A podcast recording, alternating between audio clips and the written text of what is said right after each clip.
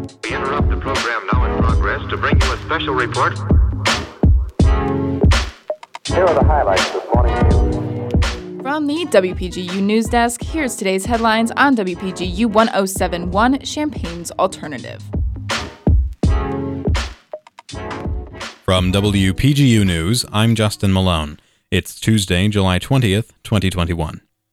The Illinois Department of Public Health has reported nearly 4,500 new cases of coronavirus disease over the past week, with a 203% seven day test positivity rate for the week. More than 57% of Illinois adults are fully vaccinated, and 73% have received at least one dose. Health officials have also confirmed that the more infectious Delta variant has reached Champaign County, which appears to affect younger individuals with more severity than other variants. Those who are fully vaccinated are protected from the Delta variant, which is why health officials urge all residents to get their vaccine as soon as possible to stay safe with the new strain in Illinois. 99.5% of COVID 19 related deaths in the last several months have been unvaccinated individuals. This makes it especially important for those who have not been able to receive their vaccine to continue practicing safety measures such as wearing masks and social distancing, especially in public places. The Illinois Board of Higher Education and the Illinois Community College Board released guidelines for higher education institutions for the return of students to Illinois colleges this fall. The guidance follows that of the Centers for Disease Control and Prevention released earlier this summer.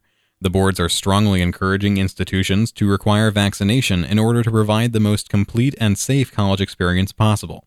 Under the issued guidance, fully vaccinated individuals are no longer required to wear face coverings or practice social distancing. Those who are not vaccinated should continue to practice such safety measures.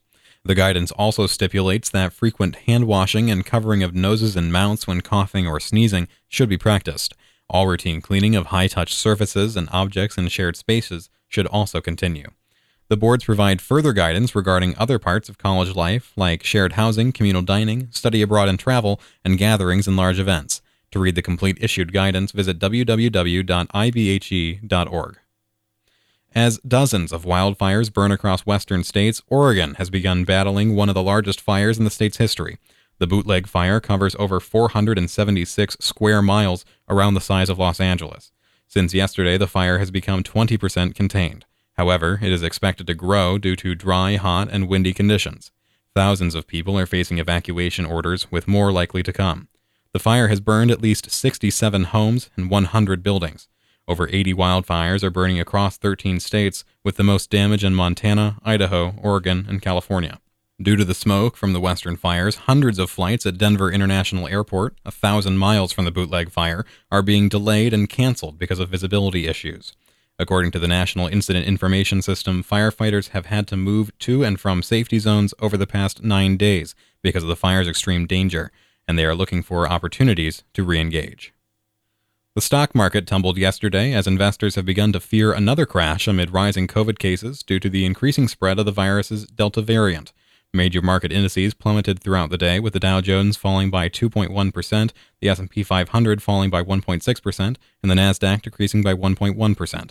Travel-related industries have also seen widespread downturn. Many major airline stocks decreased in value by approximately 5%, and the major cruise lines all saw drops of anywhere from 4 to 6% during market hours.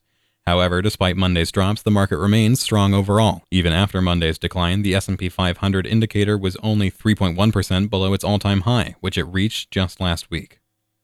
An outbreak of coronavirus cases is threatening the Tokyo Olympics, with multiple athletes testing positive for the virus. Among those athletes include an alternate on the United States women's gymnastics team, Kara Eker, and U.S. tennis player Coco Gauff, forcing her to pull out of the Olympic Games.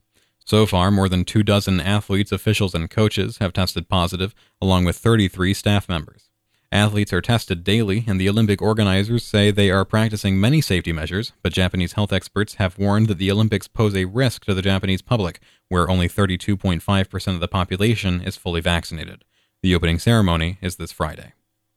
Contributing reporting for this newscast was provided by Mac Dudley, Tori Gelman, Jane Knight, Barrett Wynn, and Kayla Mish. Our interim regional editor is Tori Gelman, our interim political editor is Owen Henderson, and our sports editor is Jackson James. Our deputy news director is Emily Crawford, and I'm your news director. For WPGU News, I'm Justin Malone.